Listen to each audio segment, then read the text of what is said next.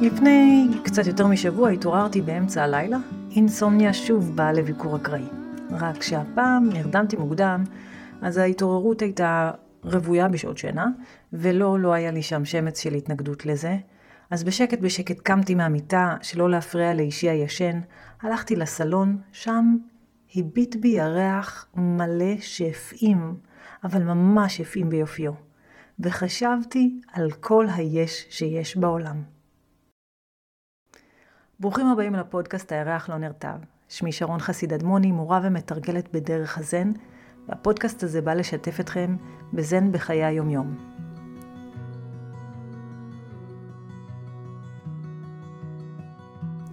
אז בלילה הוא היה שם ירח שהזכיר לי את הסיפור על זן מאסטר רויוקן. זן מאסטר רויוקן התגורר בבקתה פשוטה למרגלות הר. יום אחד הגיע לבקתה פורץ וגילה שממש אין מה לגנוב שם. אבל בדיוק באותו הרגע רויוקן נכנס אל הבקתה ותפס את הגנב על חם, מה שנקרא. בטח עשית דרך ארוכה על מנת להגיע עד אליי, אומר לו רויוקן לגנב. הרי תחשבו על זה, הבקתה הזאת מבודדת בערים. מוטב שלא תלך בידיים ריקות. רויוקן משיל מעליו את חלוק הנזירים המרופט שהיה לו, ומושיט אותו אל הגנב. בבקשה, אמר לו רויוקן, קח את בגדי כמתנה. הגנב העמום, שלבטח חשב איזה איש משוגע עומד עכשיו מולי, לקח את הבגדים וברח משם כל עוד נפשו בו. רויוקן הערום מתיישב מול אורו של ירח, וחשב לעצמו, איזה מסכן האיש. אילו רק יכולתי לתת לו את הירח הנפלא הזה. ואמנם הסיפור הזה באמת בא להעיד לנו על התודעה שרואה את היופי, את היש שבכל. רויוקן שחי לו שם בהרים בבקתה הרעועה והפשוטה ההיא, לא היה חסר דבר. שלם הוא הביט בירח, כל העולם היה שלו באותו רגע, או יותר נכון לומר, הוא היה כל העולם. תארו לעצמכם איזו חוויה זו. איך זה להרגיש שלמים עם עצמנו, או מה זה בכלל החוויה הזו. אבל לפני שנגיע למוסר השכל או לשלם, אני רוצה כן לדבר קצת על החסר ועל תפיסת החסר, והיום אני אדבר על זה דרך האינסומניה שהייתה לי אורחת באותו הלילה.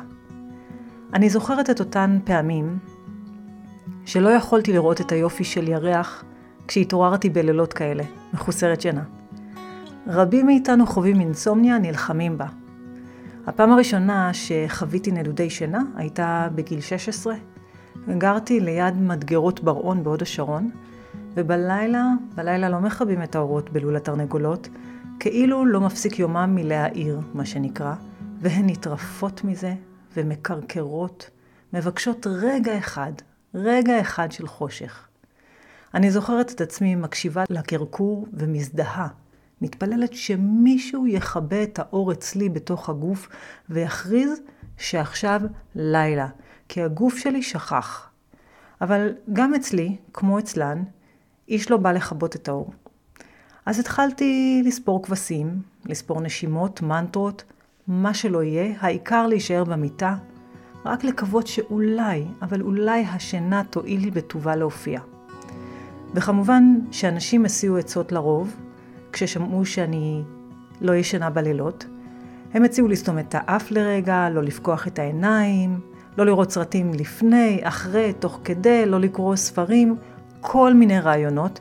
אבל האינסומניה הייתה עקשנית יותר מכל עצה.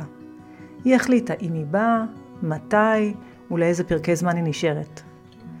ואולי אני מדברת כאן על אינסומניה, אבל לכל אחד יש מה שנקרא במרכאות אינסומניות משלו.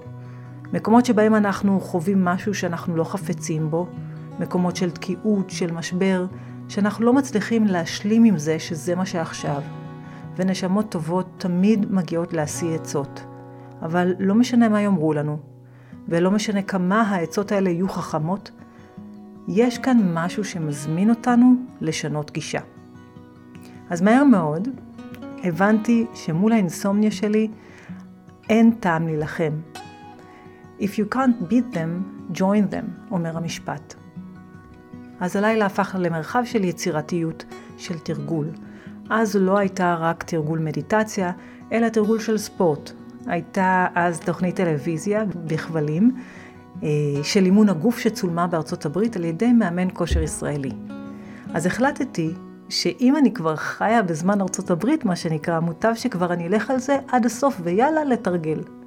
אז כשלא קיפצתי לי עם גלעד מאמן הכושר, כי הגוף היה עייף מדי, או שפשוט לא התחשק, היו אלה פשוט לילות של קשב עדין לעולם, ותהיות ביני לביני, ועודי מביטה החוצה מהחלון, מה קורה בבתים האחרים שהאור דולק בהם עכשיו? אולי גם שם יש שותפים לאינסומניה? ומי זאת האישה או האיש במכונית שפתאום חולפת בשעת לילה מאוחרת, ומה עובר עליהם עכשיו? אני לימדתי את עצמי להסכים לה לאינסומניה. למדתי לפעול איתה פעולה משותפת יחד. למדתי מתי לקרוא ספר, מתי לתרגל, מתי להניח להכל ולנסות לחזור לישון.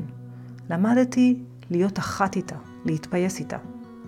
ההסכמה לאינסומניה היא הצעד הראשון לראות את כל היש שבכל.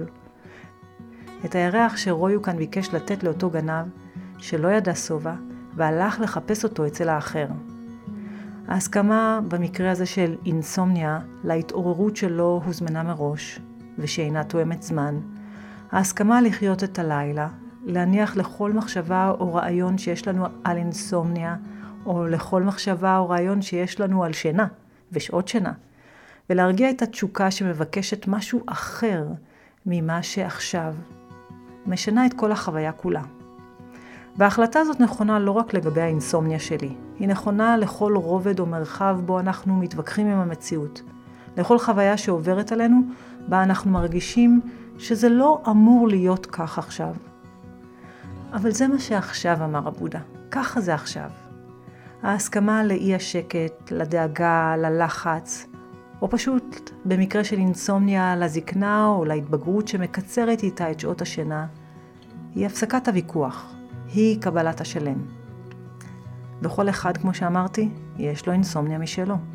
אם נתנגד לה, נסבול, נתעייף, נהלך ממורמרים. אם נסכים לה, לאינסומניה באשר היא שם. כמו הירח, כמו הרוח, כמו השינה. היא פשוט שם. אלן בס, משוררת אמריקאית, כתבה שיר וקרא לו אינסומניה. זה היה עוד לפני עידן האינטרנט המחשב, או בעידן הווידאו. וחשבתי לשתף אתכם בכמה מילים, קיצרתי את זה קצת, אבל אני אשתף אתכם בכמה מילים. ברחבי העולם, אנשים אינם יכולים לישון. בזמנים שונים, הם שוכבים ערים, גוף דומם, אבל התודעה נמתחת כמו צירי לידה. הם דואגים לגבי החובות שלהם, מוטרדים עם הנעליים שרק קנו קטנות מדי. בעל של מי שנפטר, הבן שלה עזב ללמוד במכללה, והיא לא יודעת איך להפעיל את הווידאו. והם כולם ערים, לחלק קר מדי, לחלק חם מדי, חלק רעבים, חלק בכאבים, חלק נמצאים בבתי מלון, שומעים את האנשים מתעלסים בחדר הסמוך. אחת מתעוררת עם תנועת החתול, מוטרדת מפריחה שהופיעה על גופה ביום האתמול, וחושבת אם עליה לדחוק בביתה שמפחדת לשחות. חלקם קמים מהמיטה, אחרים נשארים בתוכה, הרבה קוראים. הם מנסים קלטות לשינה, היפנוזה, תרופות. הם מקשיבים לתקתוק השעון שלהם כמו אישה בעקבים גבוהים. אלה שיכולים לאחז בבני הזוג לצידם, מצמידים את אוזנם כסטטוסקופ לריאות של שותפם למיטה הישן עכשיו. מקווים לתפוס טרמפ על תנועה יציבה של נשימת שינה. אולי גם הם ירדמו. ועכשיו ביפן מפציע השחר. וכל מי שנשאר ער כל הלילה חש הקלה. סוף סוף, הם יכולים להפסיק לנסות להירדם בכוח. אבל בגואטמלה לעומת זאת, בגואטמלה האינסומניה רק מתחילה עכשיו. ויש להם את כל הלילה לפניהם להתמודד איתה. זה כמו גל באצטדיון הבייסבול. אז הנה תפילה לערים, ואני מוסיפה בכלל לאלה הסובלים. מי ייתן, ומשהו ינחם אתכם. ציוץ ציפור, מגע הרוח, ריח נענע קדושה, שופן, נשימה רכה של פעוט, נשיקה, או אפילו אני, הערה עכשיו ב-3:00 לפנות בוקר, במטבח הקר שלי, עם המעיל על כתונת הלילה, חושבת עליכם. אז לא משנה אם זו אינסומניה במובן המילולי או לא, המילים הללו נכונות לכולנו. מה שחשוב זה לראות שלא תמיד אנחנו שלמים ממה שבא לפתחנו, ולא פעם איננו מסכימים עם הדברים כפי שהם. אבל ההתנגדות הזו לחוסר ההסכמה יש מחיר, והמחיר הזה הולך איתנו כמו החלוק של ריוקן, כי אנחנו הגנב שחש חסר ובא לקחת לעצמו משהו שאולי ישקיט את הלב או ימלא אותו מעט. אבל אילו רק נוכל לראות את הירח, נוכל אז לקבל שאינסומניה היא רק אינסומניה, שהבלבול הוא רק בלבול והכעס הוא רק כעס, והמשבר שפוקד אותנו כרגע בא לשבור ולסדוק את התקיעות שמצויה, מבקש לאפשר למשהו חדש להיוולד. ואם אתם כבר עייפים מדי מזה, מהאינסומניה או מכל מאבק שאתם מנהלים, או מתנגדים כרגע, אז נסו אולי קצת להרפות, להסכים. כי אחרי ההסכמה, משהו יכול להשתנות, לפעמים ככה מעצמו, כי כך הם טבעם של הדברים. ואולי, האינסומניות שלנו יפסיקו יום אחד לבקר, אולי לא. ואולי פשוט תשבו יחד במרכז האינסומניה, או במרכז ההתנגדות ותביטו בלילה השחור או בירח הניבט, ותראו גם אתם בשעות הקטנות של הלילה את כל היש שיש. כי אז הירח יהיה שלכם.